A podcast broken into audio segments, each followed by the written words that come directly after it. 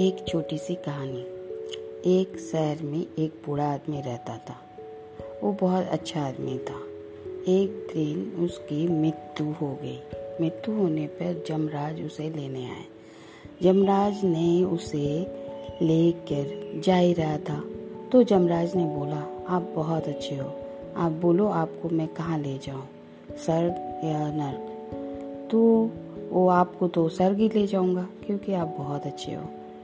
तो बूढ़ा आदमी ने बोला, नर्क कैसा होता है? मैं स्वर्ग और नर्क के बारे में बहुत सुना हूँ। अगर आपकी कृपा हो तो आप मुझे दोनों जगह के दर्शन करवा दें। तो उसने यमराज ने बोला, ठीक है, चलिए पहले आपको नर्क का दर्शन करवा देते हैं। उन्होंने उस बूढ़ा आदमी को नरक ले गया। नरक में देख रहा सब रोग से जीर्ण शरीर, एकदम बीमार, कोई खुश नहीं, सब रो रहे हैं, सब दुखी हैं। तो बोला, ये क्या है ना, ये नरक है। तो नरक है तो इसको इन लोगों का ऐसी दशा क्यों? तो बोला, हम लोग को बहुत भूख लग रही है मगर खाना नहीं। खाना कैसे नहीं?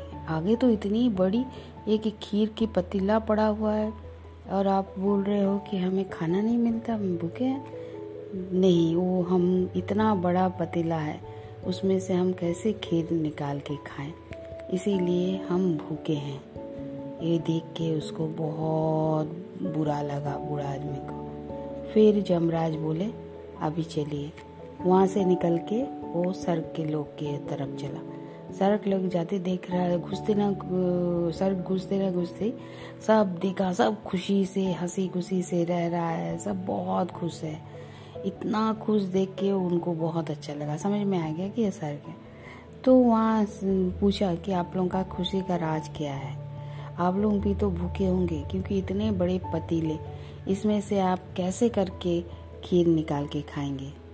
तो उस स्वर्ग का आदमी ने बोला, नहीं, हम तो बहुत खुश हैं और हम लोग पेट भर के खीर खाते हैं, बहुत स्वादिष्ट खीर। बोलते, वो कैसे ना, यहाँ पर बहुत सारे पेड़ हैं, उस पेड़ को काट के हम सीढ़ी बना लिए, सब मिलके सीढ़ी बना लिए और हम सीढ़ी से ऊपर जाके खीर उतार के सब मिलके खा लेते हैं। इसी तरह हम लोग खुश रहते हैं, हमें खीर भी खाने को मिल जाती है और हम लोग खुश भी रहने लग जाते हैं। इस कहानी से हमें ये पता चलती है कि स्वर्ग और नरक हम सबके अंदर ही होता है। अगर हम कर्म करेंगे तो हम जहाँ हैं इसे स्वर्ग जैसा बना लेंगे, और अगर हम कर्म नहीं करेंगे, आलस करेंगे, तो हम यही जगह को नर्क बना लेंगे। यही इस कहानी का सार है। धन्यवाद।